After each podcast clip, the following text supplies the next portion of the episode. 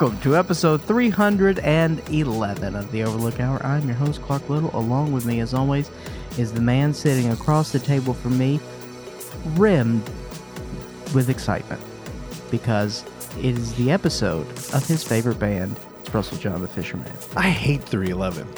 Why? I grew. I had a neighbor They rock. who dude. loved them, and he had a 311 shirt. But so, other than 311, he loved gray aliens, and he had a he he would I rock. feel like that goes hand in hand. he, he would, dude. He had a 311 shirt that was just a gray alien head, and he wore it all the time. Actually, he was kind of Cobra adjacent, but he also rocked a haircut that we would call the spullet because Mhm. it was a spiked hair look. You know, uh, two years prior. Yeah. but he just kept growing it out. So the hair in the back, he couldn't spike it up.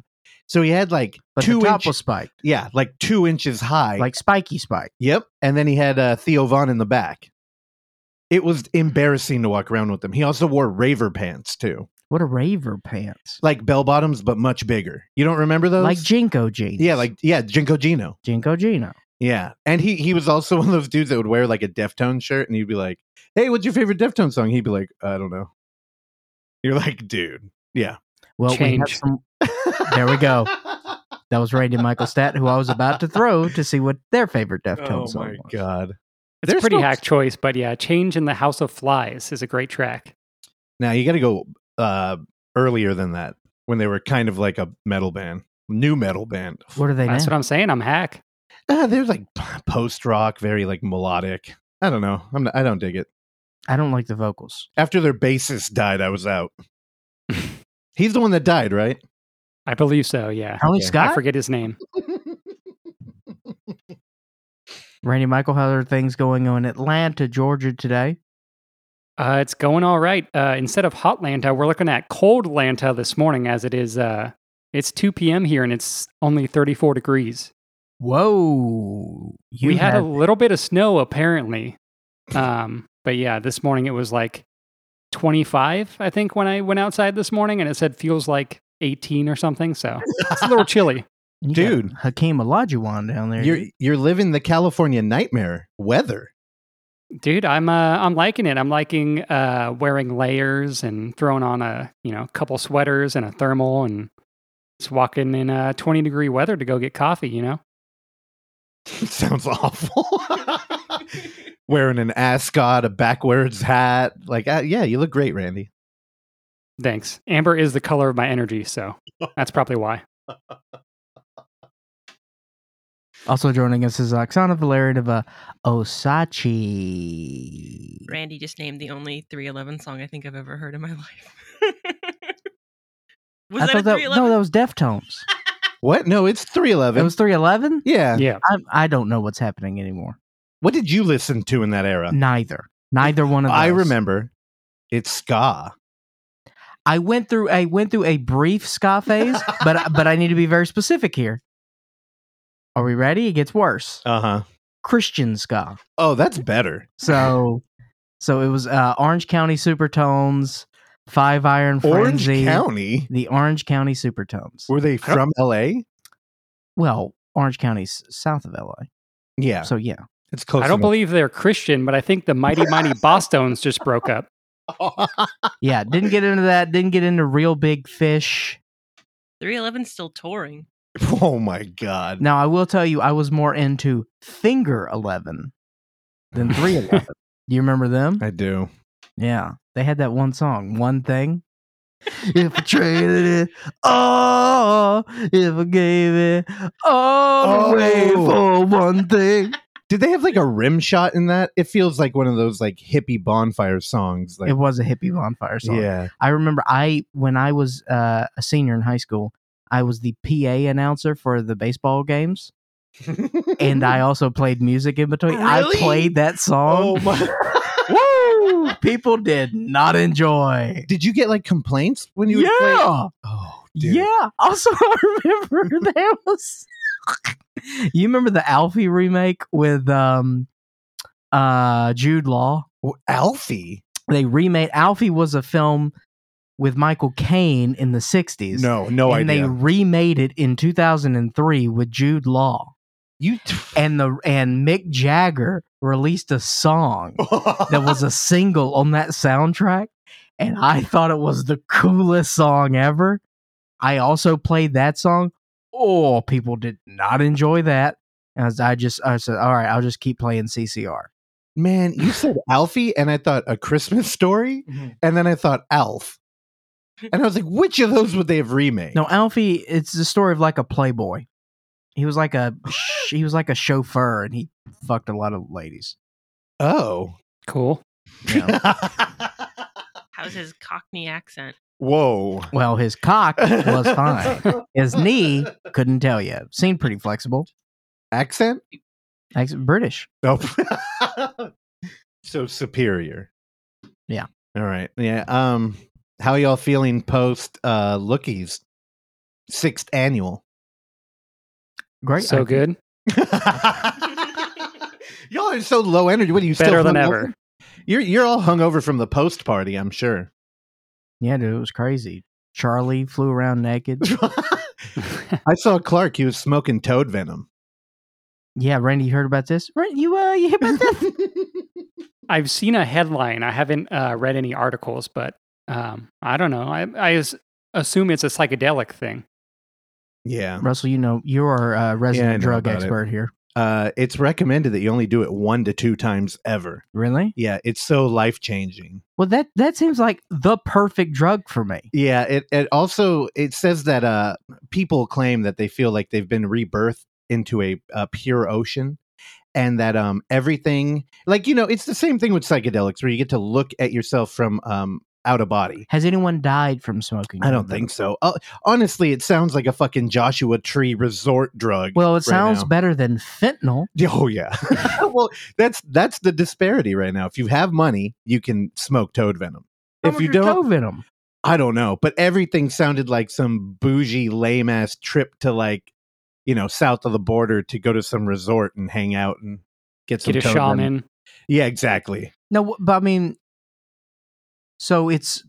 I mean, I imagine like they've been doing this in areas where there are venomous toads. More I mean, wasn't there a uh, wasn't toad licking a thing that they like made fun of on Family Guy like 15 years ago too? Yeah, isn't it I'm like the same thing? Not Oh that my part, but I thought that you were supposed to lick them, not like squeeze out their. No, but I imagine in indigenous countries where they've got, you know, venomous toads running around, like you use the resources of your land. So I imagine they've been smoking toads forever, dude. Yeah, no, I'm not judging you. I'm just saying I saw you at the post party with your shaman, and you look like you're having a good time. Let me tell you something. I think I would enjoy having a shaman. Just a shaman on the side. well, shaman and a guru are different. You're more of a guru guy. Am I? Yeah, No, guru. Mm-mm, no, because I think shamans are more, they seem more genuine to me. oh for sure. Gurus, they're out there fucking. Did you ever see the movie Guru or what was it? The love the guru. love guru. Yeah, that looks like a movie you'd have a poster to. Nah, see, gurus, gurus are they're slimy, man. you know, it's like Bikram. I don't need Bikram going around there with his little, you know, three inch dick, fucking everything. What? What is your shaman for though? I feel like a shaman is there for a purpose.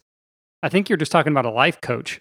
or Yeah. a therapist. Yeah, what does a shaman do? He guides. Also, I have to uh shout out to It's like a life caddy.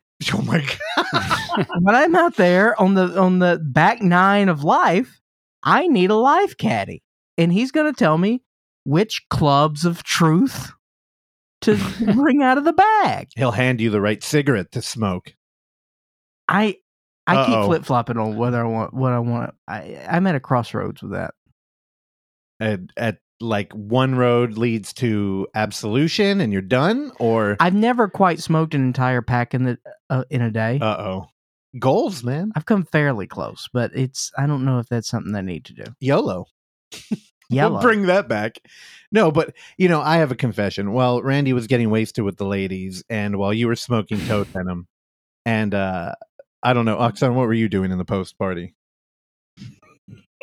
All right, good enough. And uh, I was reading um some purge fan fiction sent to me by Chad Lott of Scary Thoughts. Uh Chad, thank you.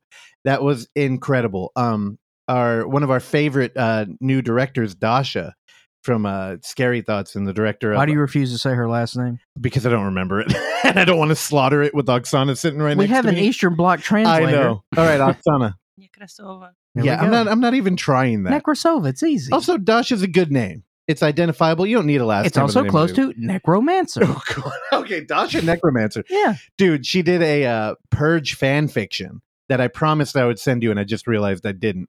It's fantastic and it's short. And it opens with her therapist recommending that she purges this year. Now, was- is this done in a screenplay format? No, it's on a blog. okay. They there were like a bunch of people who like submitted uh My Purge was what it was called. Mm. Hers is incredibly funny. Um, I think you two I, I actually think you and Randy would really like it. I read it out loud to Oksana. That's how short it is. Okay. It's funny. It's yeah, it's great. I don't know. I didn't do anything else this week. You want to waste any more time? I mean, we've been wasting time for six years now, baby. Dude, did you did you all like the the art I did the photo shoot with David Lynch? Did, nobody commented on I finally designed an award for the lookies. The bull? Nah, it's the Golden Minotaur, dude. Yeah, a little too satanic. No, it's at the middle of the labyrinth, dude. We're deep. We're the Overlook Hour, so we're going into the hedge maze, which really is the labyrinth of the uh, nuclear family. I'm going to have to consult with my shaman on this. All right. Get back to, do they have an app for that? Where they they assign you a shaman somewhere in the country? Find my shaman. Yeah. There what what is the app that you abandoned? Uh Better Health or something? Better help. a better help. Correct. Better mental health. Let me tell you something. My goal is to find better help than better help. That's all I'm saying.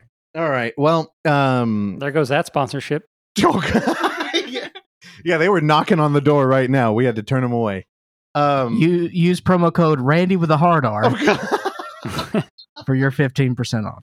also and uh you know th- thank you to everybody who uh reached out after that episode it was fun talking to people about it I'm surprised people were like kind of shocked it was two hours long don't these episodes normally go two hours now like are they like I an feel hour like and a they're half? longer usually. Yeah, I feel like one I feel like the lookies we did with you remember we used to break up I feel like we broke them up. yeah we did with keegan the well, with Keegan and um charlie no, what was uh the programmer in Los Angeles? oh and brett Brett. he yeah. wasn't i think he just came on for a regular episode No, no, no, he didn't That was a lookies. oh yeah And I feel like that was correct me if I'm wrong, two weeks long?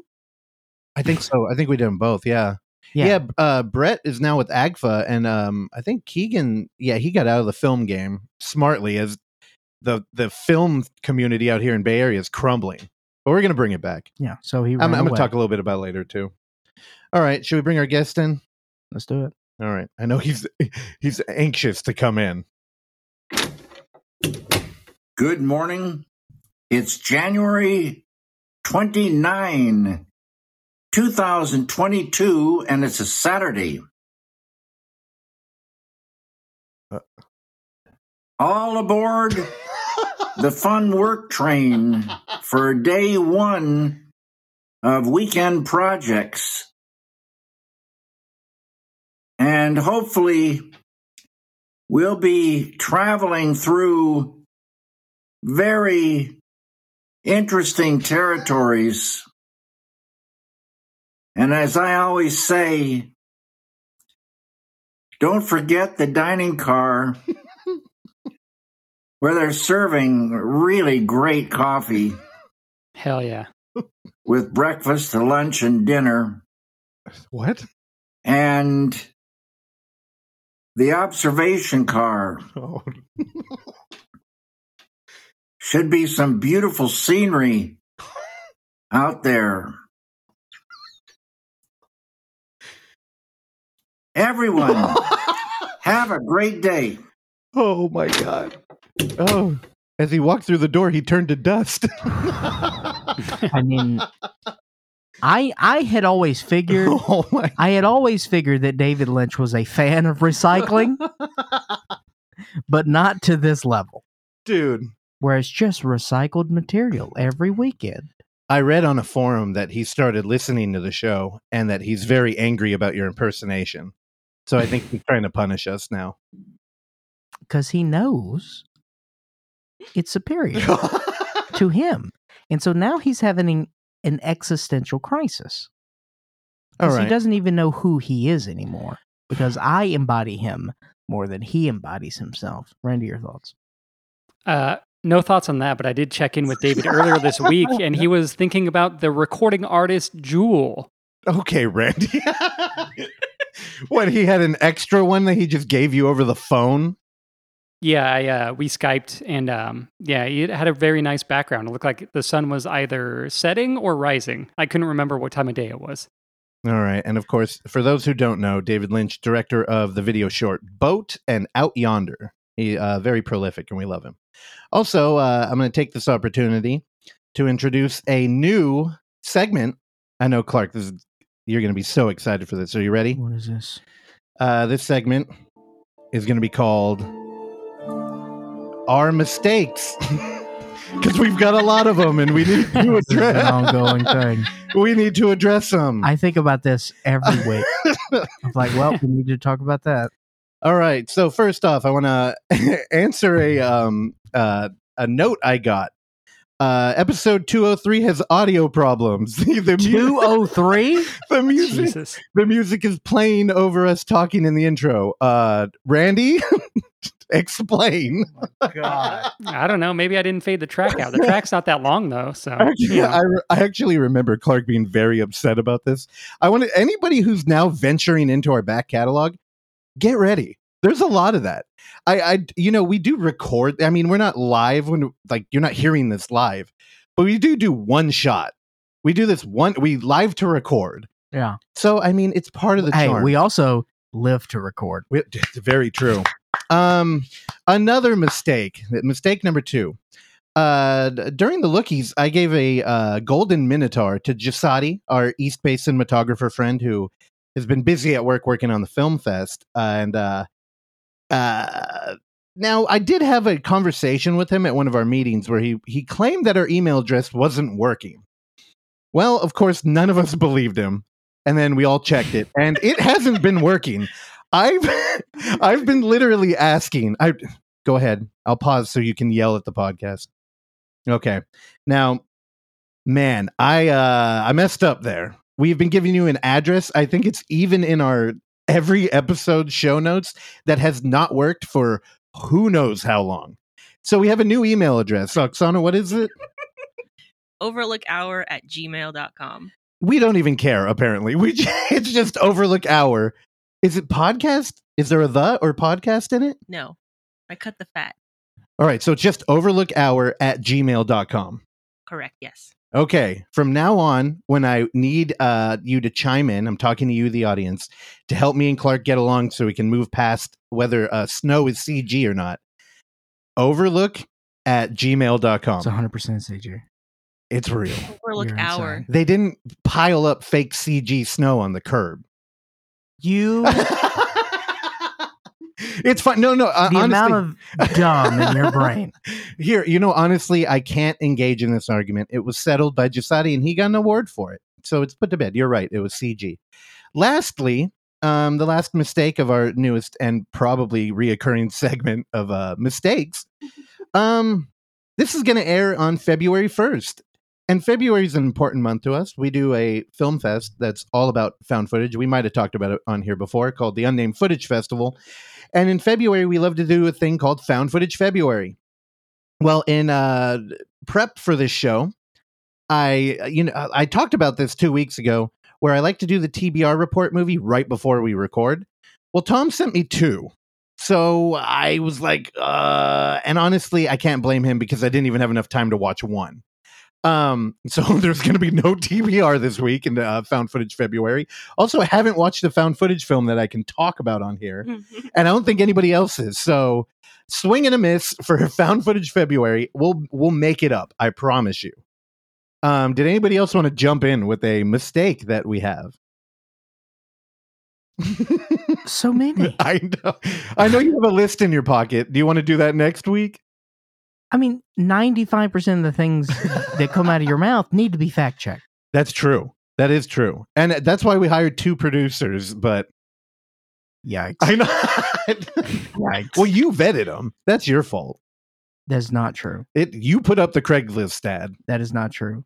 One we needed out of absolute desperation, and he has been a saint to this show, and frankly has been, you know, the the book binding, hmm and the other just showed up.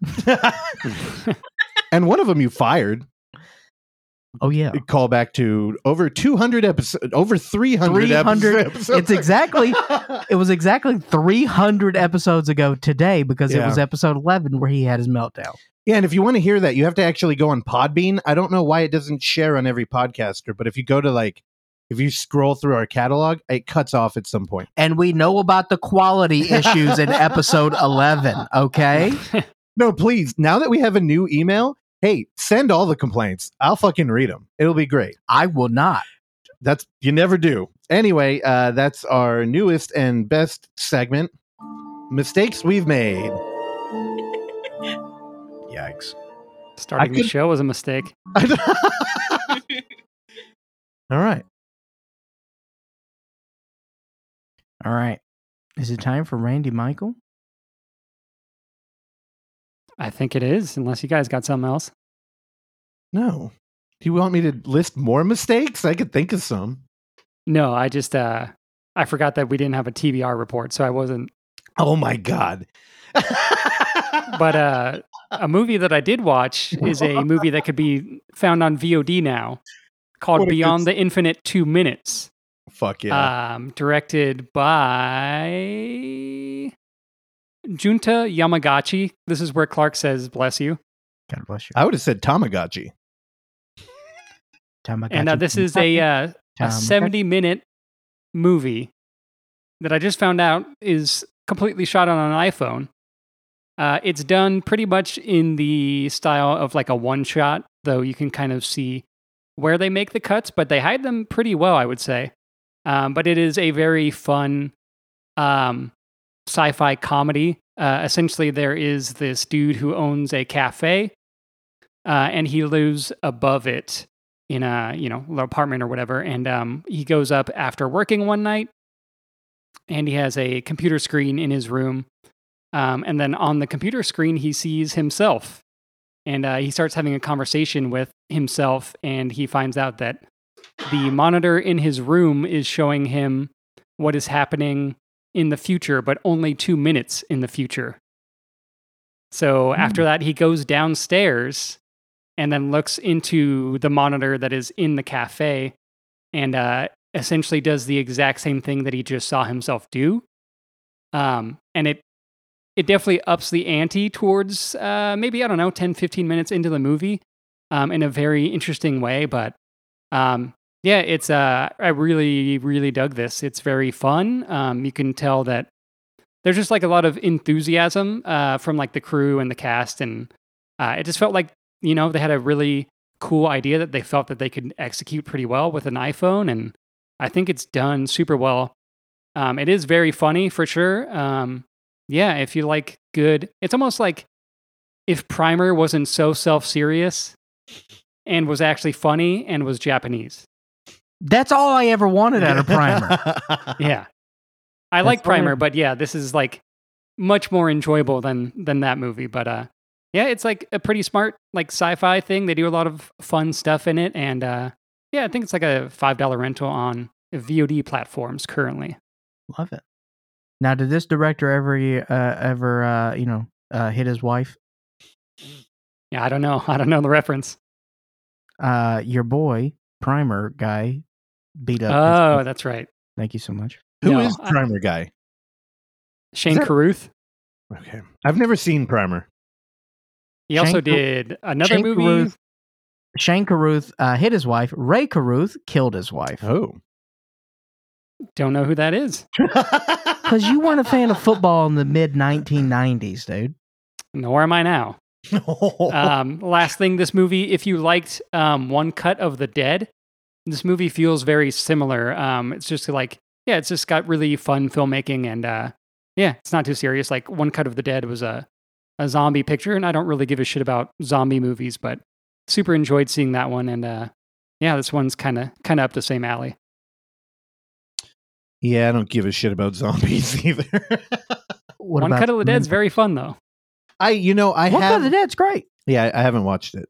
I bought a uh, DVD with the great slipcover, and I have it on a pile of movies that I intend to watch, and who knows how long it will be there. Do you prefer slip covers or slip knots? Uh, I'd like a combination. I'd like a steel book of Slipknot. Oh, you know what? I actually do have a Slipknot slipcover with Officer Downe. Beautiful Yes, Blu-ray. yes, yeah.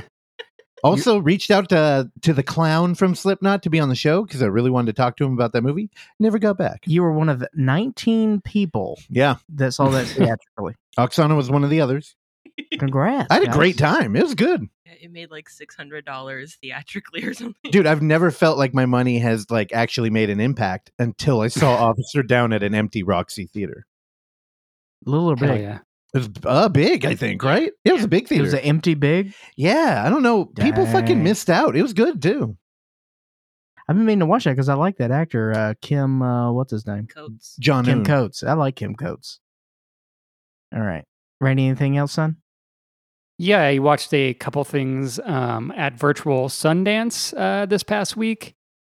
Um, the first one I'll mention is called Emily the Criminal, uh, directed by John Patton Ford. Features starring Aubrey Plaza and Gina Gershon and uh, some other people who I'm not familiar with. Um, but yeah, this movie is kind of a uh, a movie about the gig economy and how kind of shitty it is, and how if you're a uh, person with student debt and you potentially have a uh, criminal past, it's very hard for you to get any sort of job besides like maybe delivering food for uh, you know Uber Eats or whatever. Um, it's a it's a very very good Aubrey Plaza role. Um, I think between this and Black Bear, she's really doing sort of uh, interesting roles. It's a I know it's a good kind of like character study, and uh, yeah, it's a good one. I, don't, I'm, I I assume this one will probably get picked up if it's not picked up already. Oh, I don't know. Aubrey Plaza is such a mixed bag for me. I thought she uh turned the tide with uh, Child's Play for you. I did. I liked her in it, but honestly, I'd rather see her direct a movie because I think she, as like a human, is really interesting. But like her roles, she's kind of like typecasted. The thing I liked about Child's Play was she was just kind of playing like a modern single mom, which I thought was kind of cool. Yeah. But normally she's kind of like a snarky pretty girl, which is a role I like in movies, but I don't know. She gets kind of cast in like heady indie films who are confronting um, social dilemmas, and it's like I don't. No, I don't. I don't need that. I'd I'd be interested, dude. Like, wouldn't you watch a movie she made? Well, I feel like she's like a. I don't know. Is she like an incel queen? Uh, queen of incels, or is she an incel herself? And The queen of the incels. I feel like I don't know. I think that you have to be a her. Twitch streamer to do that. Because if you go on there, there's a lot of uh. or maybe maybe maybe not even incel. We I mean, first of all, we overuse that word, but you know, nerd culture. She's big in that world. I don't know. I don't hear a lot of it. Honestly, I think uh uh what's her name? Um Hunger Games bitch. She's like Jennifer Lawrence? Jennifer Lawrence or Randy's girl, I think is like a nerd queen. Olivia Munn. Uh dated. She's, She's, out. like actually a nerd though too, right? I don't know. I mean, not Yeah, actually a nerd, but I don't she know. took a gig at the G4 network or whatever. Yeah, but I mean, that was a different era. That was like you could only watch game communication on TV. Yeah, but I think once she, you know, was banging around Aaron Rodgers, that kind of took Yeah, it kinda- thing. No, I'm talking like Scarlett Joe. I think she's the like top nerd queen. So Aubrey Plaza might have directed a TV movie called Fucked that has no information on Oh, IMDb. really? Would you Huh. watch your language? It's on the internet. I mean, Yeah, it's a TV movie. I was looking up there and I just saw a bunch of TV because she had directed two, two. I can't even read that monitor; it's too far away. But yeah, TV shows. I'd watch a TV movie. Shoot. What network would air a movie called "Fucked"? It's got to be Lifetime, right? Lifetime? Is it Lifetime? Is that a Definitely network? not Lifetime. Adult Swim, maybe. No. See, if it was Adult Swim, I'd be out. If it was Lifetime, I'd be in. I don't even know if this really exists. It's like it's got nothing except for a year. Oh shit! Let's make a faux doc about it. And I don't know how to search for it. Sounds like the O network. oh, no, no, dude, that's that's the beginning of our faux doc. It's like, hey, we we have a really lame conversation about Aubrey Plaza, and then we look at her IMDb, and there's a movie she's credited as directing, but it, there's no trace of it. Also, it's Aubrey. It's Aubrey, Yeah. Yes. What have you been saying? Audrey. No. Oh my Uh, god. okay, there we go. As I said, we got to fact check every word right, all that right. comes out of your mouth. You go ahead and take this one. We'll do uh, mistakes round two. Apologize for me. No, Russell's I- an idiot. Randy, what else you saying at Sundance, son? Uh, the last one that I saw uh, before the one that we will talk about later um, is the new Riley Stearns film called Dual Oh man. uh, with Karen Gillan and Aaron Paul. I really like this. I think it's probably the my favorite thing that I saw out of the four that I saw. Um, yeah, it's kind of like a, a near future type of movie. It feels uh, kind of Yorgos Lanthimos um, in the way that people talk, and you kind of get a lot of this in um, his previous movie, The Art of Self Defense. So Yeah. it definitely feels kind of like um, it definitely feels like a Riley Stearns film, but it also kind of has a a different vibe that feels a little bit more like a a Yorgos. But um, essentially, this movie, um, Karen Gillan's character Sarah finds out that she is like terminally ill and the doctor pretty much says like hey it's like a 99% chance that you're going to die. Uh, but in the future that this movie takes place um, you can clone yourself so that the people that you know are going to lose you have something to be uh, comforted with and kind of like you can still live on. Um, but if say the person who uh, was the original one of these two people uh, doesn't end up dying, then um, you have to fight to the death. So she ends up uh, meeting up with Aaron Paul, who plays Trent, and Aaron Paul is uh, her trainer. Um, so this is where it really started to feel like the art of self defense because like the whole probably like second act of this movie is her kind of like training, and uh, Aaron Paul is really really good in it too. Um, yeah, I won't say too much more, but that's kind of like the main plot that sets up the story. Is Aaron Paul your favorite Paul brother? Definitely, yeah. Isn't Karen Gillan like way taller than Aaron Paul? Maybe I think it's called a- force she's perspective to make people look the same size. a tall lady, and he's not a tall fella.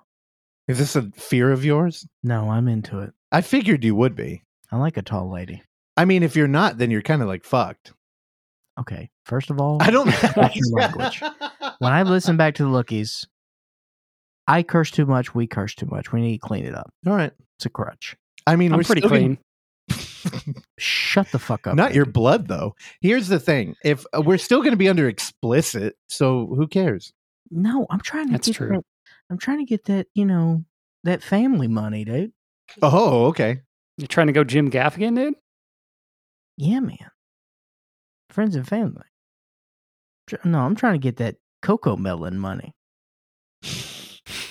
You don't know what CoComelon is? I'm Nope. just no. All right. Well, in 37 years, when y'all finally decide to have a child, you're gonna know what CoComelon is. CoComelon. So why is- do you know? Because I I have a niece that is a small Oh. child. I googled it. It looks awful. Oh my god, it is the worst thing in the world. It's horrible. When I googled CoComelon, this is not what I expected. I thought it was a lotion or something. I did too. Jeez. I thought it was melon like cantaloupe or something dipped in chocolate. The um for for Christmas, I gave my niece a doll of one of the faces of CoComelon, JJ. From your collection? Yes, for my personal collection of, of CoComelon. That, that's how I'm able to bond with this two year old. You're like, Is that we share a lot of the same, um, you know, things. We we we like the same things, and you know, I'm I'm happy to have her in the CoComelon family. she's wearing a Swiss Swiss watch right now. that's right. What was that called? My Tissot. There we go. Thank you so much. There's there's a damn room joke in there. I just can't craft it. Tommy Tissot is good. I, I like Tommy Tissot very much. if you've got something better than Tommy Tissot, reach out to overlook at gmail.com. Don't do it. It's not going to get better than it's that. Overlook Hour. Damn it. God There damn we it. go. Put another make it- dollar in the Can I jar. make a new one and just make it overlook? No. I'm sure that's taken. no, What is the name of our show? it's the Overlook Hour podcast. I know because I do all the branding.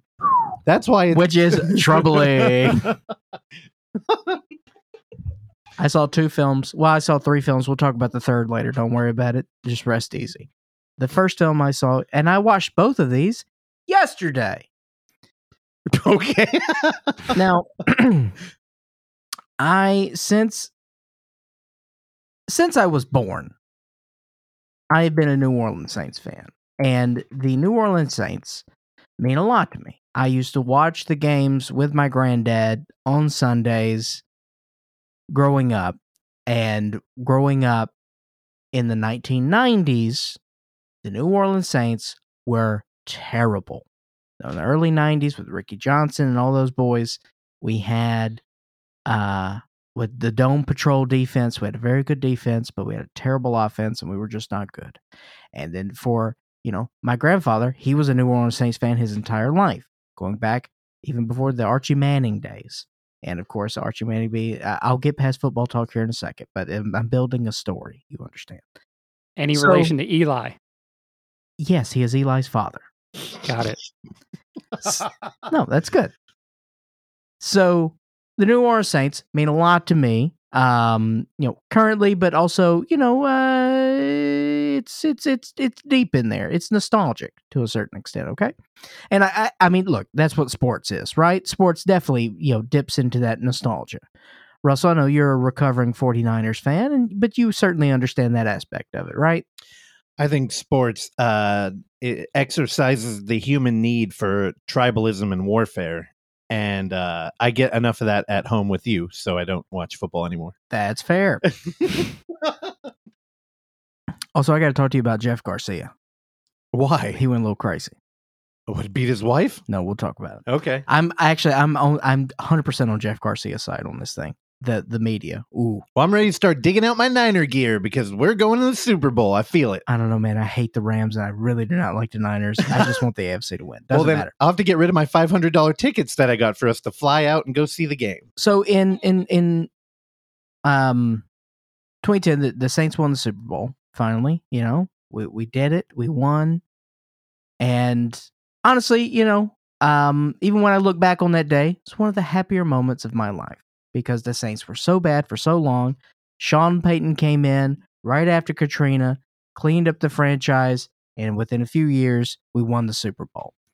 A few years later, uh, the Saints got put on probation, and the head coach, Sean Payton, uh, was not allowed to coach for the Saints for one whole year because of something called Bounty Gate. And what that was was essentially there was a system that the Saints had put into place, uh, set forth by the defensive coordinator at that time, Gregg Williams, that was basically a payment system that was um, structured based upon injury that you have inflicted on another team, another player of another team. So if you hurt someone, you got paid. And so you put a bounty on them. And so therefore they called it Bounty Gate because we have a very limited um, creativity in our journalistic system. and we always have to put gate at the end of everything. Thank you, Richard Nixon. So, Sean Payton was not allowed to coach for the NFL for one whole year. So he went back home to Texas, where his uh, ex wife and, and children were, and he got involved in his son's uh, junior varsity team, his sixth grade football team.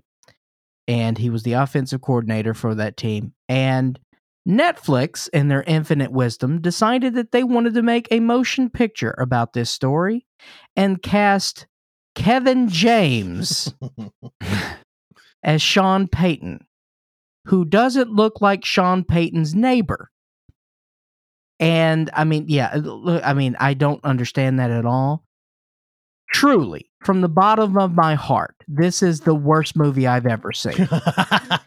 and because it offends me as a Saints fan, because it offends me as a person who not every kids movie has to be a rotten hunk of shit, which is what this is. There is no effort whatsoever. Yes, it's a Happy Madison production. I knew that going Oh, in, no. but my God, is it lazy? They just don't care.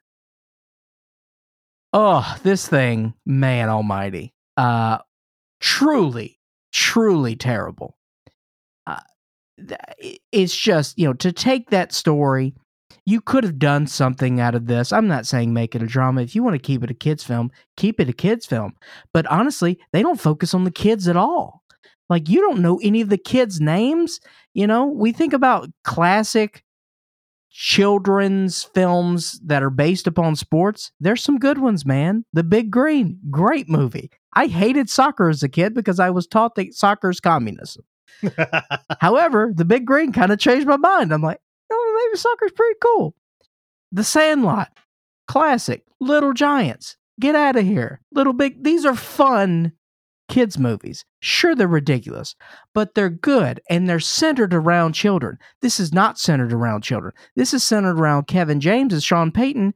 And essentially, the way they paint this story is that he's never met his child because the child doesn't want to be anywhere near him. He's like, I don't know you. And then at the end, they're like, why don't you come and visit me in New Orleans? Dude, you've been in New Orleans for five years. He's never come. He's never met Drew Brees.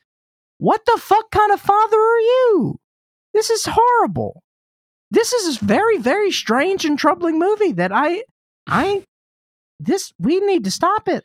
this is Home Team, Home Team and it came out this year. Came out yesterday. What the fuck?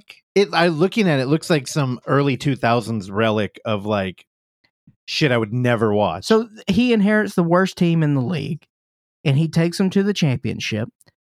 I, I, I, I guys, I don't even really want to get into like how ridiculous thing and and like the opposing coach is just the worst caricature I've ever seen in my life. I will learn how to pronounce that word next week. Th- essentially, the thing how it ends up is that the other team, uh, um, Rob Schneider shows up. Rob Schneider yeah. plays the husband of Kevin James' ex-wife. Kevin James' ex-wife is played by Adam Sandler's real wife. So all the all the happy uh, Yeah. Happy Madison team is in there. The guy from Bad Grandma, he plays a referee in one scene. By the way, he's looking rough. he is aged like a bag of milk, man. Who is it? Who are they? What have they done? The the the guy from Grandma's Boy, whatever that guy's name is, he Oh. shows up in every single Yeah, Happy. Madison movie. Also, I know I will say the uh, I did I was able to manage a couple laughs out of here, Mhm. and that's from Gary Valentine. Well, you love Kevin James. Well, I love Kevin James. I, I and I will continue to love Kevin James. I'm not going to put this on the fault of Kevin James. Is Adam Sandler's kid in this movie? it's possible. Sonny to Brooke? Is that a I don't know. Sonny Sandler? Sonny, Sa- yeah, I imagine it is his his kid uh, because his wife is in the film. Um, Gary Valentine. Gary Valentine is actually Kevin James' real brother. Gary Valentine shows up in every single Kevin James movie. I like Gary Val. Gary Valentine was um, he was in King of Queens. okay. and he kind of was uh, buddies with Patton Oswalt. They were roomies together, if you remember. Let's be very clear: The King of Queens is an excellent, Okay. excellent sitcom. It's one of the best situations. I'm waiting for you to name the only actor I care about in this fucking movie. Taylor Lautner There you go. is. I, I it It's a werewolf. It honestly just seems like he just walked into the set one day and they were like, "Hey, you're kind of famous. You want to do this?" yeah. Okay. He does nothing. His role is nothing. Looks like he stopped working out too. I'm really disappointed, Taylor. so they get and and Rob Schneider plays a very you know uh he plays a hippie yoga guy Oh god. and he gives everybody um what's what's he call them nutrient logs energy logs or something and it makes everybody throw up in the fourth quarter they all throw up at the same time uh-huh. and then everybody in the stands is throwing Dude, sounds it- like a great movie. it becomes a symphony of throw up All right. That's um, and they win the game because they threw Me. up everywhere yeah it's uh, it's just It sounds like Rob Schneider might be your shaman, dude. Uh the the song they keep playing throughout is "Fun." Uh, "We Are Young" by Fun. Remember that song from 15 years ago? They got any Yeah. three They eleven? bring it back. They got to bring some three eleven in. I there. mean, it's just it's truly one of the laziest pieces of garbage I've ever seen in my life. that's and the his fact brand. that you want to take that fr- and, and and put that on the Saints, one of our hard, one of the roughest times of my life as a sports fan, and you want to bring this garbage to the table? Get out of here! now here's the thing. So, what would you rate this out of five? Zero But why? Because it out of offended. you. Okay. Now I feel like you're dipping into my territory because of no technical fault. Did this movie get a low rating? Oh, there's technical fault all over the place. Again, I don't have. Okay, you want? to uh, let's talk about one thing. yeah. Kevin James, Sean Payton goes and checks into a hotel. now, of course, comedy ensues. The guy, the guy running the hotel. Apparently, there's on, only one guy that works at this hotel, and he's an idiot. And there's like, oh, there's fun here because he's he's cracking hard boiled eggs at his desk. Oh, ha, ha, ha, ha. And then Kevin James stays at the presidential suite. But then, as we learn, there's an executive suite that's more important than the presidential suite. And Kevin James get there, and he's explaining, um, "Hey, man, the jacuzzi won't turn off. It keeps bubbling all night. Drain the jacuzzi." There's no at no point do they talk about taking the fucking water out of the jacuzzi. They just say, "Let me bring a fan up to counter the noise." And Kevin James is like, "Wouldn't that make noise?" Yeah. And then cut to the next scene because we end on a great punchline. Truly, truly, this is terrifying. If this is what our kids are growing up and thinking what sports is, we have no hope. This movies like this need to be stopped. I'm an Adam Sandler fan. I would defend him. And I would never I never want to take money away from someone else. But this is destructive. I think you're offended as a comedian, not a sports fan. This is destructive. Something less destructive. For no uh, again, I was perusing HBO Go last night and I came across something that uh, I don't even know if this is really on my radar. You know, you you have you have a radar, right? Then you have things on outside the perimeter of that radar where you're familiar with, but you never like, you know what? I don't I don't know if I've ever had the active thought until last night that I should watch this movie. But I did. And I'm sort of proud of myself that I did pull the trigger because this is absolutely something that I would turn on for 5 to 10 to 15 minutes and turn it off immediately. I did not do that with Mary Shelley's Frankenstein. you Again. should have. Now, are you not a fan of this? um, is this uh Kenneth Branagh, what year? What year did it come out? 1990 and 4. No, I've never seen it. I only saw the uh the biopic about Mary Shelley. Oh yeah. Yeah, that one was a lot of fun.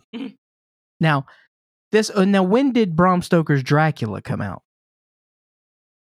Producers. I imagine I imagine it's around Yeah, 90. Okay. So this came out 2 years after Coppola's. Now that's something I also have never seen because the trailer of that t- I remember the trailer of that movie. I'm pretty sure it well 92 nine, damn. When did Jurassic Park come out? oh my 92? God. Was Jurassic Park 92? No, later. I think like 97, 95. Jurassic Park was not 1997 All or right. 95. Jurassic Park was either 91 or 92. Maybe 93. Uh, Lost World was 97. That's why. Randy's a big Lost World fan. What year was Jurassic 93. 93. Okay. So it was not it was not Jurassic Park. Mm. There was a video there was a VHS tape that's something we had and every time I popped it in the first trailer would show up would be Bram Stoker's Dracula. Horrified me as a Oh, child. weird. A lot of people don't like that movie. I really like it. It's got my girl, um, Winona Ryder. It's Yeah. got Keanu. It's got Tom Waits. Dude, You know, and Gary Gary Oldman. yeah, no, it's great. I like it, but it's got a really hard fantasy edge to it that Yeah. might lose you. Well, I don't know. I, I think I think um, I should give it. I mean, look, I, I I made it through this. Um, okay. Kenneth Branagh is an interesting guy. I think Kenneth Branagh is um he holds himself in high esteem. I mean, he's done a lot, but like Kenneth Branagh is like never on that list of like, you know, people you think of when you think of, you know, wildly talented actors and directors and screenwriters and and uh, oh, and then there's Kenneth Branagh. And I don't know why. It's not that there's a lack of talent there. I like him, but it's also boy does he really like what he's doing. You always get a sense of that. And man, some of the scenes in here, uh, when he is creating the monster, the creature, I have to show you that scene because the the art direction of this and the camera movement, there are times where I'm like, did Joel Schumacher come in for a day and help out? Because boy, does this look a lot like Batman and Robin. Oh, You get you get some of that vibe, and especially um, in the third act where we we um, where Robert De Niro, who plays uh, the creature, uh, tells Kenneth Branagh, "Meet me at the Sea of Ice," which is a giant iceberg. Um, apparently, there's a uh, interesting tunnel and cave system in this particular iceberg uh, that looks like a slide at some sort of children's amusement park. um, having said all this, I didn't hate this. I really did not. Um, this thing is is a grand, sweeping, gothic epic that is mildly preposterous, if not entertaining. It the runtime's two hours and three minutes. Ooh. I was not bored really with this cool. and Yeah. I I really like the opening.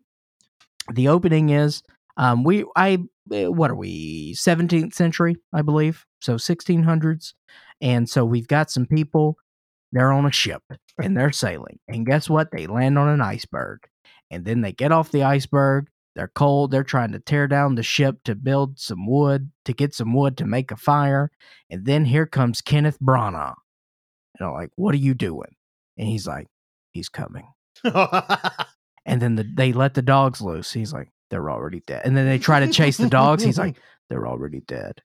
And then he's explaining the story, and then we go back in time, oh, and then oh. we go back um, to that. So essentially, um, Ken, now Kenneth Branagh plays Victor Frankenstein. Victor Frankenstein is a brilliant doctor.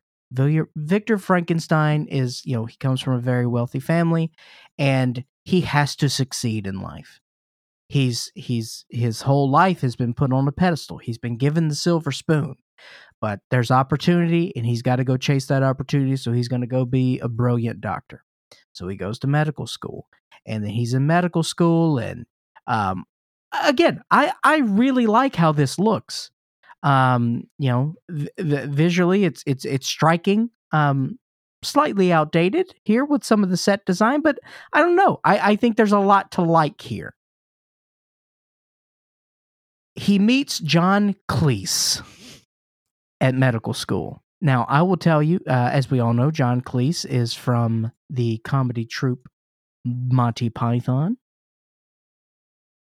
I kept looking at this guy in this film and I kept thinking, boy, does he look a lot like John Cleese. but where did those teeth come from? oh no. and it was John Cleese, but they did something very strange to his mouth. Not only his teeth, but his mouth. And also they gave him some cool hair. He looks like Ron White. Oh, weird. Yeah. And uh, basically, John Cleese is doing the same type of thing that Victor Frankenstein is interested in, and that is bringing people back to life because Victor Frankenstein lost his mother, and he's like, why does this have to be? Why does she have to die? I'm going to fix, I'm going to cure death. Mm-hmm. And, but he goes to medical school, and they're like, don't do, don't bring that hokum in here, son. And then he meets John Cleese and is like, I've been working on this as well. You mustn't tell anything. Cut to John Cleese is dead. So then he tries to bring John Cleese back to life. And then he takes John Cleese's brain and he takes a bunch of bits and bobs from other people. And then he creates Robert De Niro. And then Robert De Niro escapes. And Robert De Niro learns how to read and write on his own. And he speaks. And next thing you know, Robert De Niro is a Rhodes Scholar um, running around looking like uh, literally, I say people look like a catcher's mitt. I mean, he's got the seams. It really does look like Smith here. He's running around, hiding under cars. I love it. The, but the scene where he's creating the creature is just insane because Victor Branagh is shirtless. He is oiled up.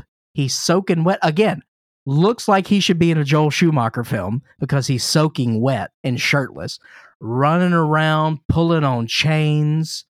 I mean, you could take that scene, put in some Paul Oakenfold, and have Cool. yourself a raving old time. Uh De Niro's strange in this. I and I don't even know if it's his fault. Because the way that he portrays Frankenstein is this is that he gave Frankenstein a good brain. So Frankenstein is highly intelligent. And but basically he cur- he turns into Michael Myers in this. And he comes back and he wants to inflict pain on Kenneth Branagh. And I'll tell you, I there was one scene that really shocked me. I did not see that coming. And guess what? Uh, you Clark, you spoil everything. I won't spoil it. Oh, I should have put that in our Guess apology what? thing. Wrong. This movie's 30 years old. I'm going to spoil it. He rips out Hannah, Helena Bonham Carter's heart, who plays his wife. They just got married. It's their wedding night. Frankenstein's creature shows up, rips out her heart. It's beating in his hand, and he goes, I always keep my promises. and he jumps out of the window. That's cool. That got another star. oh, tight. Th- There's, I mean, look, the Rotten Tomatoes thing on this is very low. It's like 35%. It's not that bad, man. I this is okay. No, I looking at Rotten Tomatoes for films that came out prior to Rotten Tomatoes is weird because people reviewing them have an agenda. They're going after it. I don't think this did very well, but I mean honestly, it's not terrible. Well, neither did uh, Bram Stoker. Like people don't love that uh, Yeah. Dracula take. Like most people like rip on it Is now. it Stoker? Stoker, I don't know. Ah, there we go. Correction number 94. also, uh, so we can get Clark a little love. Um, we should apologize for having uh, duped everyone. Uh, I- think we're up to five people who've reached out to me. And I, first, why are you reaching out to me? You reach out to me to complain that we spoiled Scream 5. Now, I realized we did a Scream episode and we didn't spoil anything. All, all the complaints have said I skipped the Scream episode because I knew y'all would spoil it. So I just went ahead and listened to Adam. In the Adam episode, now I'm going to defend Clark a little bit. We didn't completely spoil it. There was a spoiler, but I do feel like it was kind of a dirty trick we pulled. We didn't address it. I'll apologize for that. But also, why the fuck are you complaining to me? I didn't spoil it. DM Clark. Also, it was in the description. Oh, it was? Yeah, Man, that who reads those? Talked Okay. about Scream. Here's my defense. I don't care about you. I don't care about your thoughts. I don't care about your actions. What we do on the show is what we do on the show. And then we release it and then it goes away. And I don't really think about the consequences because I don't have to. I do what I want to, which is what I'm doing right now. Number two, we didn't spoil anything. I did what I always do. I always say, well, he's dead now. That's a go to classic Clark Little bit. However, you want to, whatever context you want to put that in, friend, that is on you. That is not on me. Number three, we were not going to talk about Scream. We did a very good job of not spoiling Scream, despite me not caring. This 100%, if you want to put blame somewhere, you put this on the scumbag that is known as Adam Stillwell. yeah, I support Clark. He should take your hate. He should take your frustration. Yeah, so we'll be doxing him in the show notes for this episode, so you can contact him via email and phone number. Uh, so complain to him. Thank you very much. Okay. Break his bird bones. The floor is now closed. All right, and then we also saw a uh, we saw one Sundance.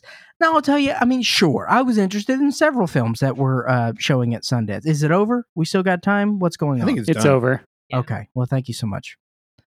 Sundance, we hardly knew ye, but what we did know of you, we've got a couple of things to talk about.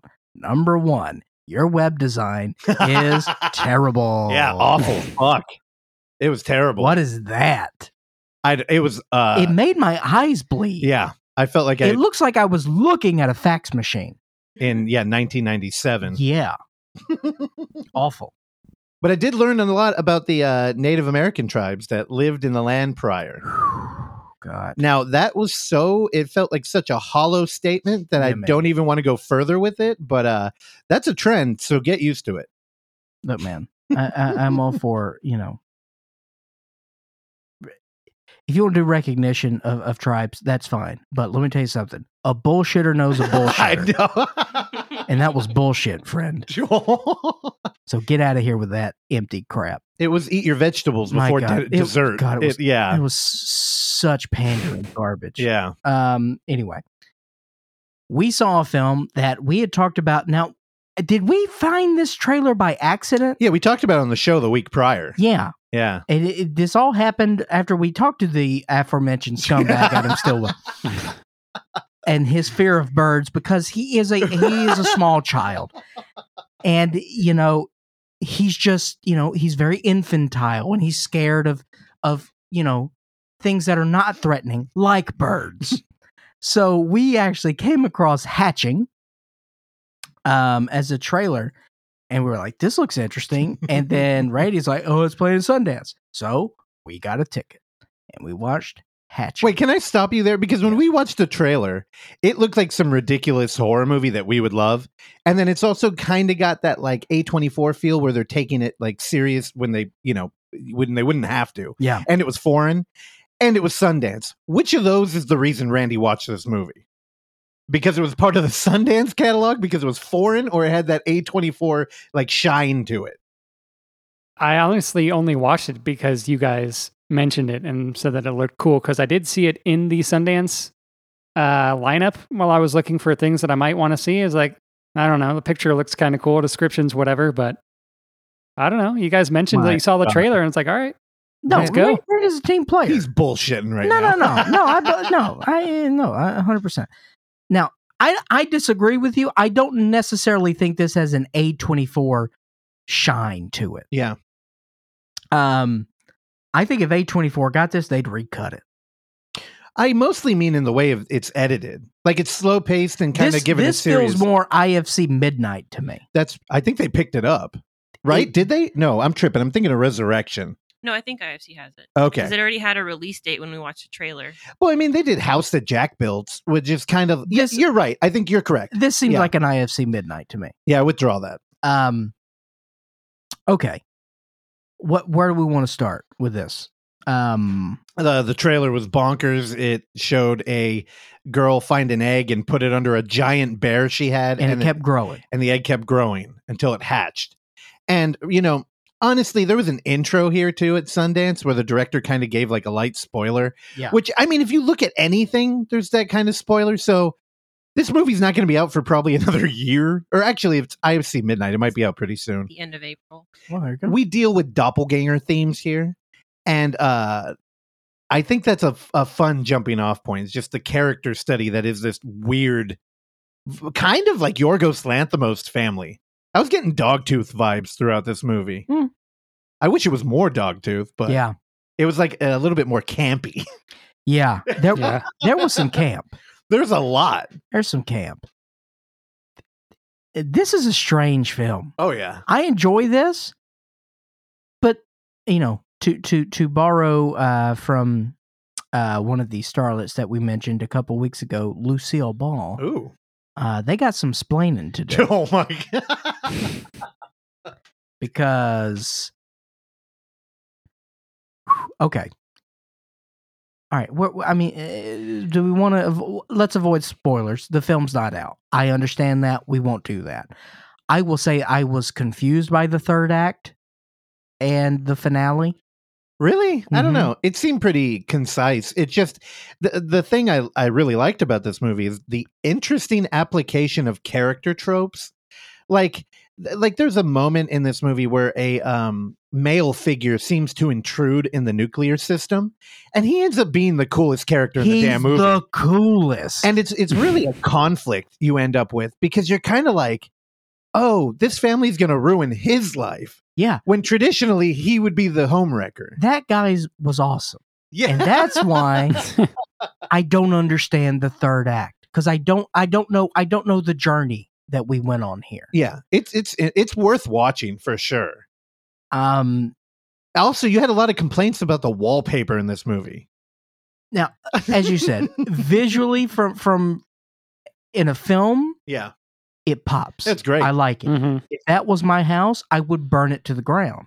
Well, it, it actually is kind of addressing the lamest part of this movie, which is like social media people. I'm pro wallpaper. I want I want this to be on the record. Yeah, That wallpaper was terrible. we're doing a uh, uh, like a comparison between families here, and uh, the family that we're our protagonist is a part of is very shallow and hollow, and they operate like a family, but they never act like it. There's no emotional support.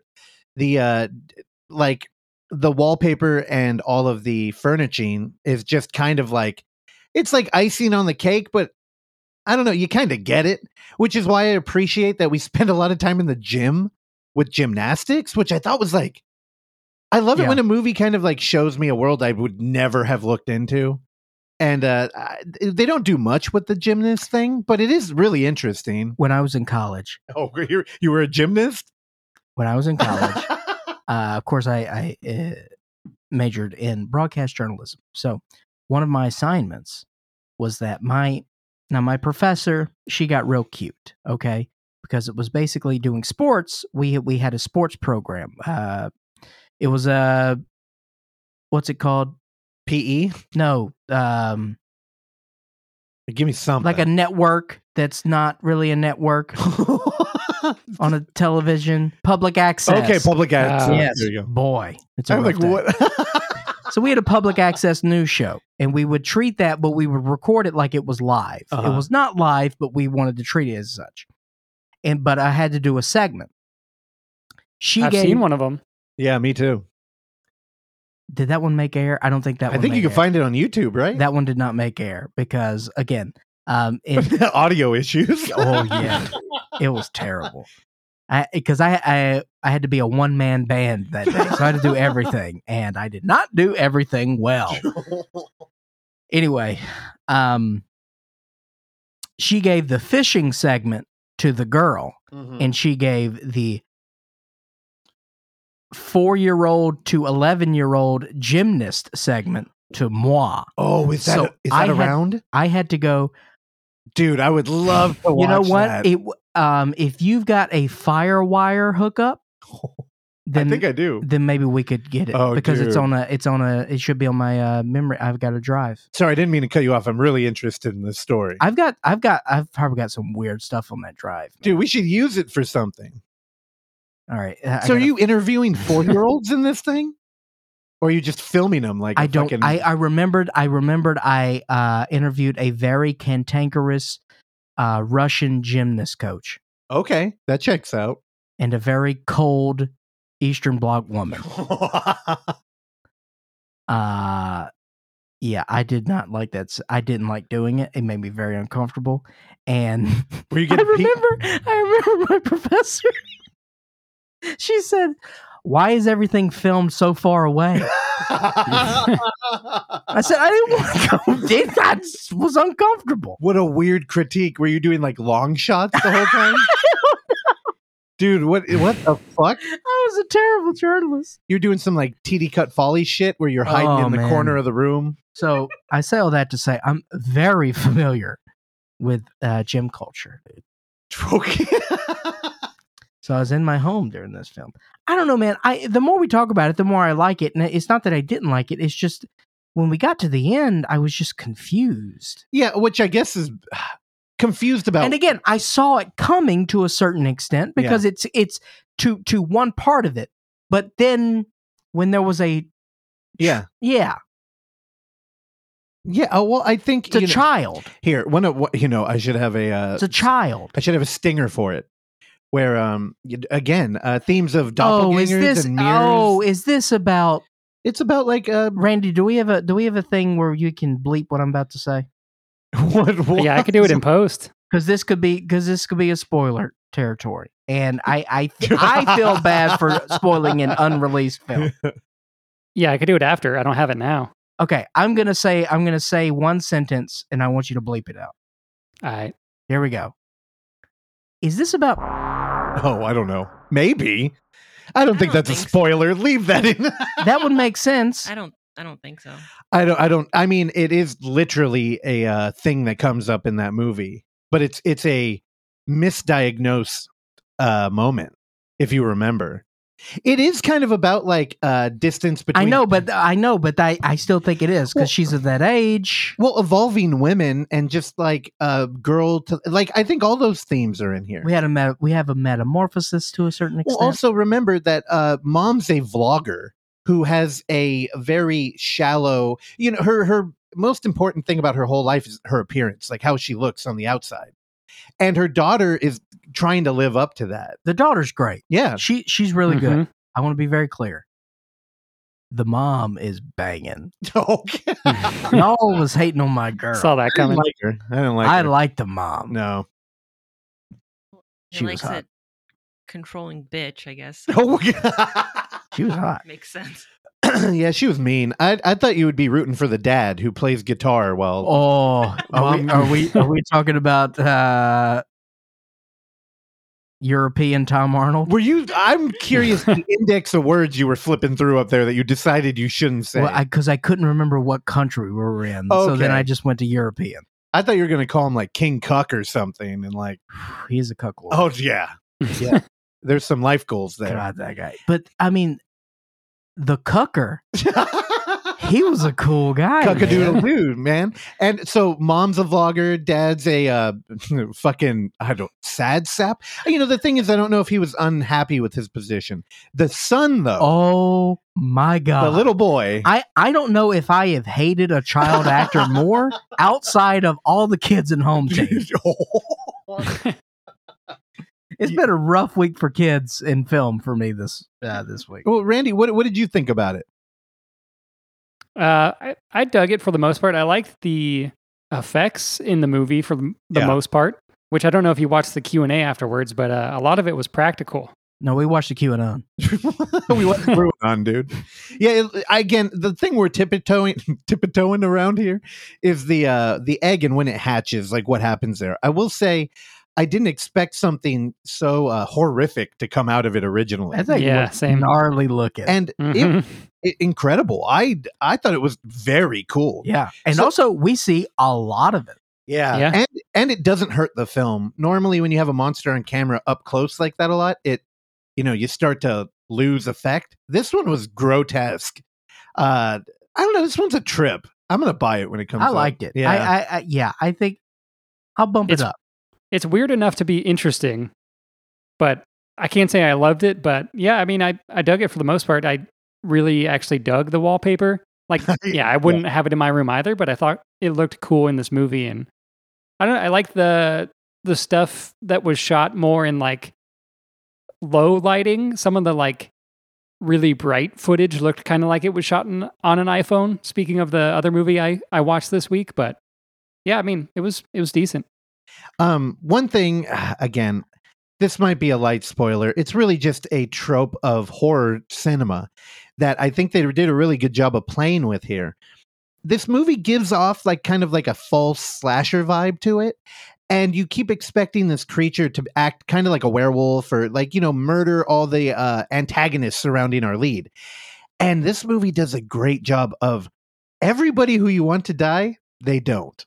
And it is such an interesting conversation to have with the audience where, you know, in horror films, you kind of end up rooting. It's like, oh, these teens are fucking, or like, this guy's smoking toad venom, kill him. and it's like, it, when it doesn't happen and we're kind of like stuck with our nuclear family, I don't know. It's interesting. There's a lot of stuff to like think about with this film. Again, I do love how you branded it as an IFC midnight movie, though. I think I'm going to stick with that, where it's like Yeah. A24 IFC, because IFC is just a little bit lowbrow. Like it's a like those movies just couldn't be A24. Yeah, And I honestly, I kind of like that area. yeah. No, I'm with you too. Yeah, like I've enjoyed many a uh, uh, IFC midnight film. yeah, you kind of roll the dice with IFC midnight, Yeah. but with A24, There's there's there's a there's a edginess or crustiness to it. where you.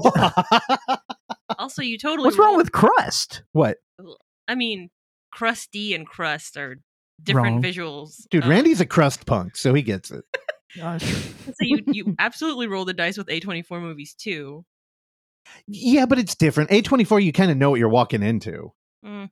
I mean, it, to an extent, A24 hasn't hit their their um, brand on every film. no, they haven't. Because the thing is, is like there are way more A24 films than you realize. That's fair. We do mostly focus on horror, horror adjacent. yeah, and film. the and the you know um, the very uh, tentative title of elevated horror. Yeah. Yeah. Like Scream 5 was shooting at A24, even though they used Babadook as the sacrificial lamb there. But Also, the wallpaper in this movie it felt just like a, sh- a a hollow way to have something on the wall because it's very busy, but they don't have any like family photos from what I remember. well, th- yeah, that's what I was talking about. Because they're European. Well, also, we're doing a malignant here where they're living in a dollhouse. It's kind of like, you know, for looks and it's not really operational. Yeah. Yeah. I, uh, there was which a, is which is not very European. is it not? No, they're very operational. Well, especially Scandinavian. I imagine they're all what, like, what country are we in? well, Finland, I believe. Oh, the Finnish yeah, are yeah. very. Oh, yeah, that's right. How could I forget? Because at the beginning of this film, I talked a lot about the Finns. Finns are interesting folks. Oh, yeah. we had two Finnish Formula One drivers. Oh, my we only have one now. They they're a different bunch, man. They are a different bunch. Are they, do they look like they're inbred? I like the Finns. But they have like magical they do have abilities? those- they do have tiny little beady eyes, Oh, I like that. and they're they're both very cold and um, very funny. But you could not be more deadpan than the Finns. The Yeah. Finns the Finns are very cold people. I mostly only know uh, Finland through their music. Through like fucking terrible music. I mean, Yeah. like Lordi or like 69 Eyes or Finntroll. Like Finntroll. Finntroll, yeah, folk metal. I don't know. I, a lot I, of power metal too. You know- Finland. I read the meanest review about Finntroll, who's kind of like a they're a cool band, but somebody I fuck. Oh god, I can't remember the blog. I don't know. I'll, it doesn't matter. They they mentioned uh how there was no mosh pit at Finntroll, but there was a sort of pseudo rave happening in the middle of the floor, uh occupied by a bunch of people who dug out their hot topic Dr. Seuss hats. Oh, Yeah, so if you could imagine being at that fucking show. Do you remember when that was a thing? um, Oh my! No, you didn't own one. I, uh, Don't you fucking say it. I, uh, I definitely had one. No, you didn't. Like a Okay. This is a bit. I don't believe it. I don't know uh, what hat. The Dr. Seuss, like the really big cat in the hat. Yeah, I'd Oksana might have owned one. She was a hot topic goth through and through. I, I had I've one. never. I don't even know what hat. I had one. Oksana smoked cloves, okay? So You smoked You're cloves, stupid. dude. That's the Oh. most goth thing you could do. Oh she also my drank God. coffee all the time. I still drink coffee all the time. And You so drink Randy. coffee all the time. Yeah. Well, David Lynch fucking talks about it every day. What do you want me to I, do? I had a I had a cat in the hat. no, you hat. didn't. No, I didn't know. No, a- you did. I refuse to believe Russell, this. Let me explain. It was uh it was not red and white. It was black and gold because it was Why did you own it? because of my uh collegiate alliance. I would wear it to sporting events. Oh, I fucking hate you. Really? Yeah. What what was the rest of the attire? Just the same color scheme. Oh, like a bathrobe? You're like, yeah, flash people running No, I around. my- had it. Yeah, I had the Oh cat in my the hat. hat. like the God. literal cat in the hat, like the red and white stripe thing. No, he just Yes. said it was black and gold. Yeah. Well, okay. Yeah. Yes, that was it. Oh my god. Really? Hundred percent. Do you still have it? Somewhere, Oh my god. somewhere. I am of all the fedoras and shit you owned. I that's also- the only thing I'm I had depressed I had that hat. I had a hat that was um, it was latex. It was a latex eagle head. that- That was cool. I I understand that. I had a giant. Do you remember in Dumb and Dumber where uh, they had the giant cowboy hat? yeah. I had one of I, those. I get that. I had a lot of hats. I had I had a Jamaican oh, go, with the Rastafarian With the uh, dreads? With the dreads, I had Right. one of those. I had a hat that was a hamburger. I hamburger. Had had an afro wig. Oh my god. Yikes. Yeah, but I put a visor in it, so that way it looked, it looked cool. Oh my god. Had a lot of hats, man. Did you have a Jimmy hat? Condom? Never had a need. Thank you. okay. Yeah, hatching. Hat hat is in the title. This is like one of those 23 moments, dude. Yeah, hatching. Randy gave it five stars on Letterboxd. Oh, that and licorice pizza, the only two five stars he's ever given. That's a good double feature, dude. All right, RJ. Okay, I mean, we went so long on that. You want me to do one or what do All I have? right, well, give us a choice. Let's let's split the Uh, baby. you know, I'll, I'll be quick. Um, that. That's that no, it'll be never- quick. Last night, um, uh, we had a one of our many film fest meetings because we're in the thick of it now. Get ready for that because we're going to start announcing stuff, and uh, I'm excited about it. So, Unnamed Footage Festival Five is around the corner, and we had um Jasadi over, who we've mentioned three times now in this episode, and uh, I did the thing I love, where I have um somebody who loves film, and I'm like, me too. I own a bunch. Let's watch one, and then we spend an hour trying to fucking pick a movie. It, we whittled it down to three films. Um, one, uh, Picnic at Hanging Rock, which I've never seen. Oh, Uh, two, Personal Shopper is that Peter Weir? Yeah, um, some exploitation. Personal Shopper, which I've never seen, even though I love K Stew, and I know you guys yelled at me forever to watch it. It's good. Good texting scenes. And the movie we watched, which is a uh, debut film of Errol Morris called Gates of Heaven, about a pet cemetery in California. Now, when we were hanging out with our uh, bro, my current man crush, Jorge Torres Torres, and we were uh, drinking, he told the story about how Werner Herzog would eat his shoe if Errol Morris had would make a film. Just get out and do it. And I was like, dude, we talked about this with Jorge. Maybe we should just throw it on. Because I even though I've bought three copies of the Criterion release, I'd never seen the movie. Why do you have three copies? Because I just kept buying it. Before we had the app that kept track of everything we owned, I just kept thinking, oh fuck, I gotta get Gates of Heaven. And also um it's a double feature with Vernon, Florida. So it's like, oh, you have The to own that. superior film. Oh, I don't know. I think they're a powerful double feature. Vernon Florida. I think Gates of Heaven is a more clear um work where Vernon Florida is kind of demanding for people who don't Yeah, understand like which makes it better because it doesn't spoon feed to the dummies. no now you've never seen Gates of Heaven right? Don't need to, dude you'd love it. Okay, you would love it. Um Gates of Heaven is a film about um a pet cemetery up in northern California. And uh without getting too deep into the weeds what the conclusion I came to is that it's pretty much an uh, it's kind of a beautiful articulation of how of all the different spirits a business can uh can hold.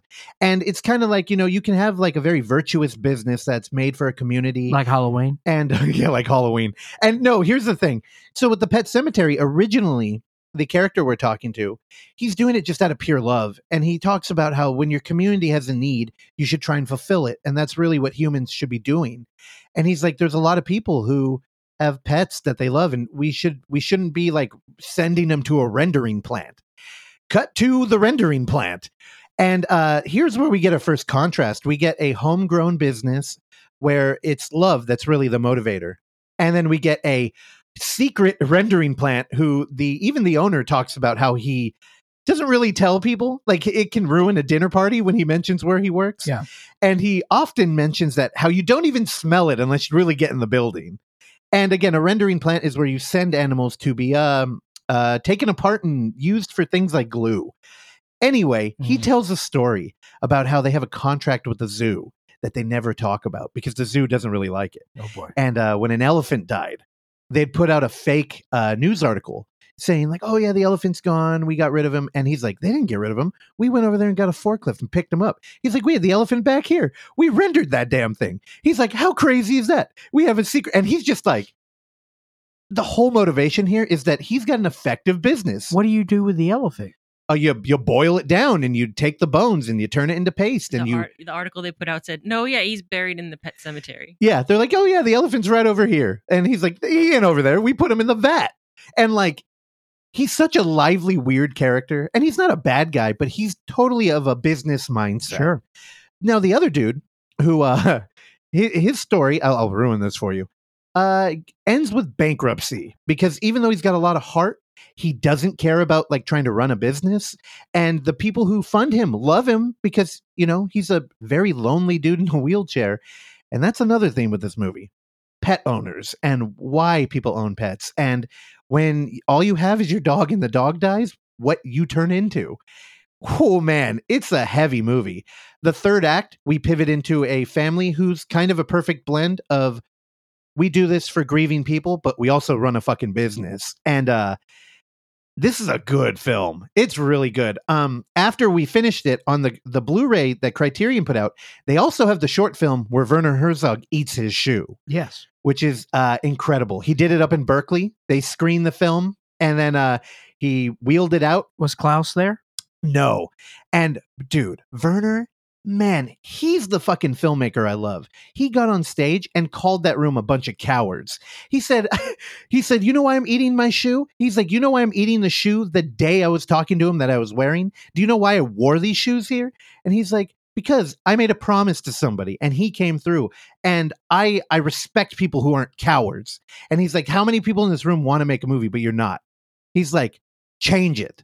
And when you do, when you do something like that, I need to follow through. So, dude, it that shoe, they put garlic cloves in it and they boiled it. They put it in a big vat and uh, they had a chef there try to, they poured like seal fat on it or It something, was duck fat. duck fat Try to. soften it. Seal fat.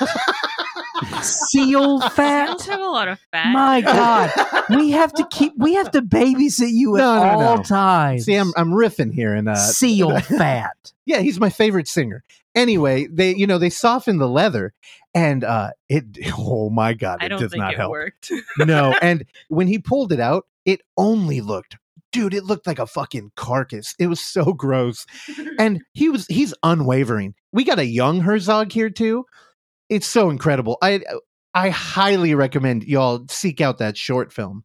Um, and yeah, uh, Gates of Heaven was great. And then uh, we went to the Roxy on Monday to uh, partake in our former guest, uh, Jake Eisgard, the new program director at the Alamo SF, who is still doing transmission.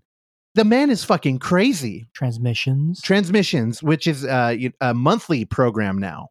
And um, he was showing um, an Altman film, Three Women. Now, man, we, we were fucking tired. And I was like, we got it. Honestly, we only went to support Jake. I expected nothing out of the movie. I knew it was two hours long and it started post 9 p.m. on a school night. I was Yikes. a little, dude, I was a little worried. I'm not going to lie. Uh, I came equipped with a coffee. I bought a coffee and um, I was like, all right, uh, Robert Altman, uh, former program director at the Alamo, Mike Keegan, uh, his favorite director.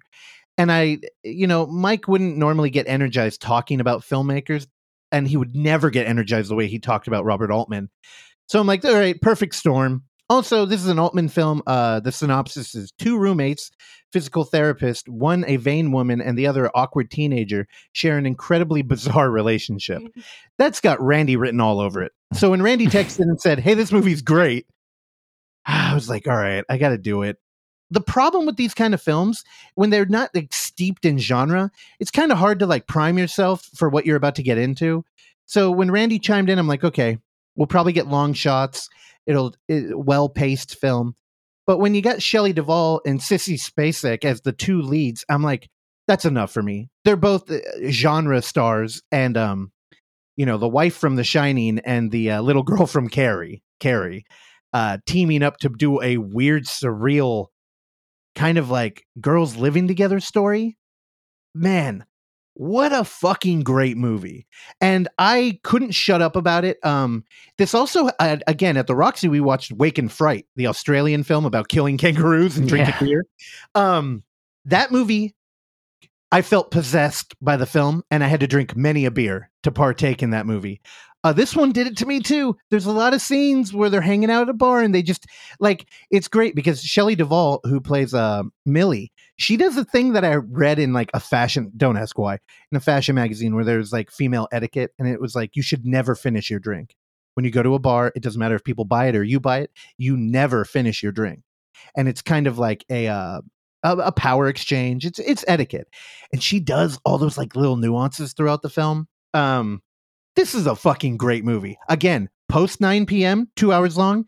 Never even got a heavy eyelid. I think Oksana fell asleep briefly. I didn't fall asleep, but I yawned because there's a lot of very like cozy sleep scenes. Sleep is a theme in this movie. Also, so is Schlaf. uh, duality, female relationships. Um, there's this beautiful moment where uh, they work with a pair of twins, and everybody's mean to the twins. You don't know why, dude. And and um, Pinky Rose, played by um, uh, Sissy, she she asked a question of Shelley because she's kind of like this annoying little sister at this point in the movie, and she's like, "Do you think twins ever wake up and don't know which one they are?" And then Shelley Duvall's like, "What? what the hell are you talking about?" She's like, "Or do they ever trade? Do you think like they just trade and like one will be the other?" And it's this really childish question that gives a beautiful insight into what we're doing in this movie.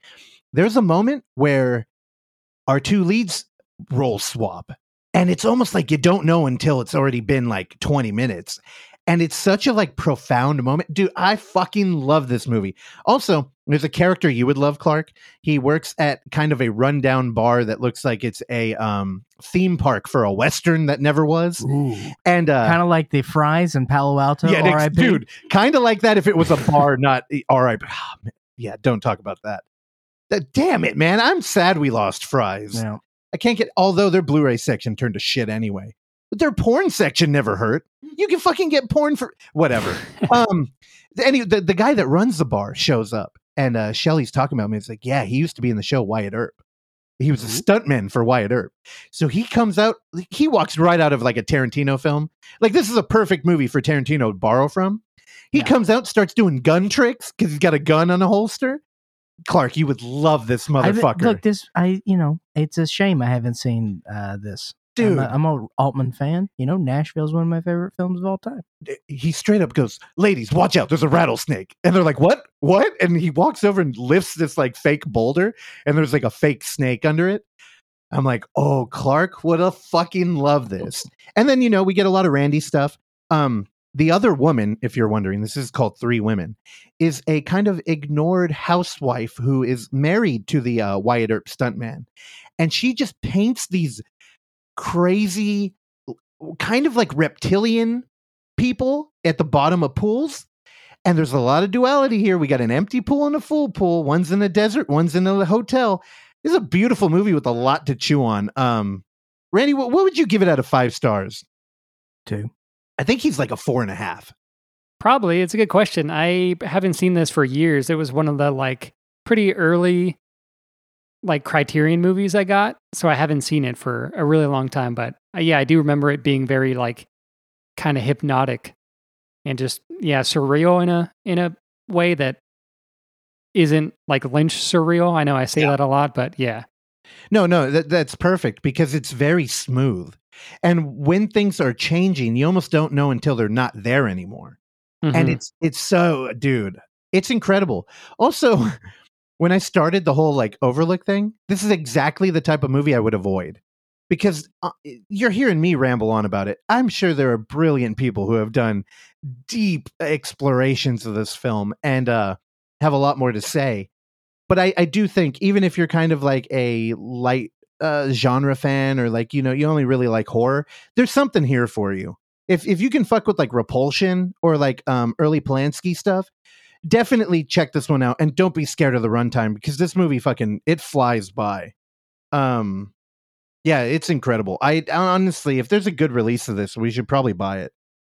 Now I've seen two Robert Altman films, Three Women and Nice. O.C. and Stiggs. Oh my god. shit. Again, Mike Keegan showed that on I think it was a That's Prince right. at the Alamo. So, dude, I'm an alt head now. we gotta get you to watch Nashville, man. I don't. The title makes me bored. No, Nashville's great. I believe you, and at the you know, my favorite ending in any film. Mhm. you want to go ahead and spoil it right now. It's great. then I can get all these complaints about, dude, Clark spoiled Nashville. Song. They they sing a song at the end. oh, and we all know end credit music can ruin a movie for you. No, well, it can. What movie was it you were just talking about? Where you're like the fucking end credits. Oh, ruin- uh, Boiling Point. Boiling Point. Okay. Oh. Yeah, yeah. That's why I didn't make the top five, dude. That was terrible. Anyway, Jake, you're doing God's work as we continue to lose theaters out here. We really need to like keep this culture alive. Uh Also, the Roxy's new seats are amazing. I don't think they're in yet. Were those the new ones? Yeah. They're in, yeah. They've been in. Oh, I don't know. You know, part of the torture of the old seats out here in the theaters was always part of the appeal for me. And the and the new bathrooms. You're right. You know what? Because the Roxy used to have cup holders that anything you bought at the Roxy would slide right through. Yeah. Yeah, I- I'm not the only one that's done that, right? No. Where you're like, oh, cool. And then you put it in, it just right to the floor.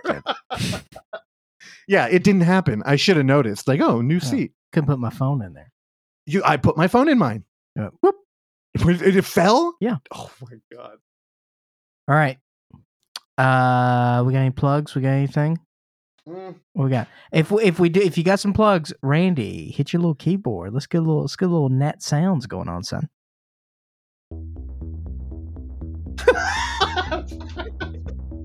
we need to do a video component because Randy's face right there was too good. We call that a shit-eating grin. I don't know. Is there even plugs, or are we just playing keyboard for no reason? I know it's cool. It's a nice. Do we need a reason, Randy? I guess not. I can say that hopefully you will join us next week for the first big cinematic event of 2022 Jackass Forever. slash moonfall? Also, the next Transmissions SF screening is The Scary of 61st at the end of February, and it's on 35. Yeah, so if you're in the Bay Area, come out to that. I think it's a print too. It is 35 millimeter. Oh fuck. I'm excited for that. Fancy boy. We could read the Purge fan fiction there before. All right. Anything else? Got? Um no, uh again, this is not for the audience, this is for everybody in the room and in Atlanta. Found footage February. Keep it in mind. I know saying that will probably make Clark go hard the other direction, yeah. but yeah, we we we owe it now. All right. Before we cut you loose, Randy Michael, send us home. That's it. My sign off was going to be Jackass Forever. So we'll see you next week when we cover Jackass Forever.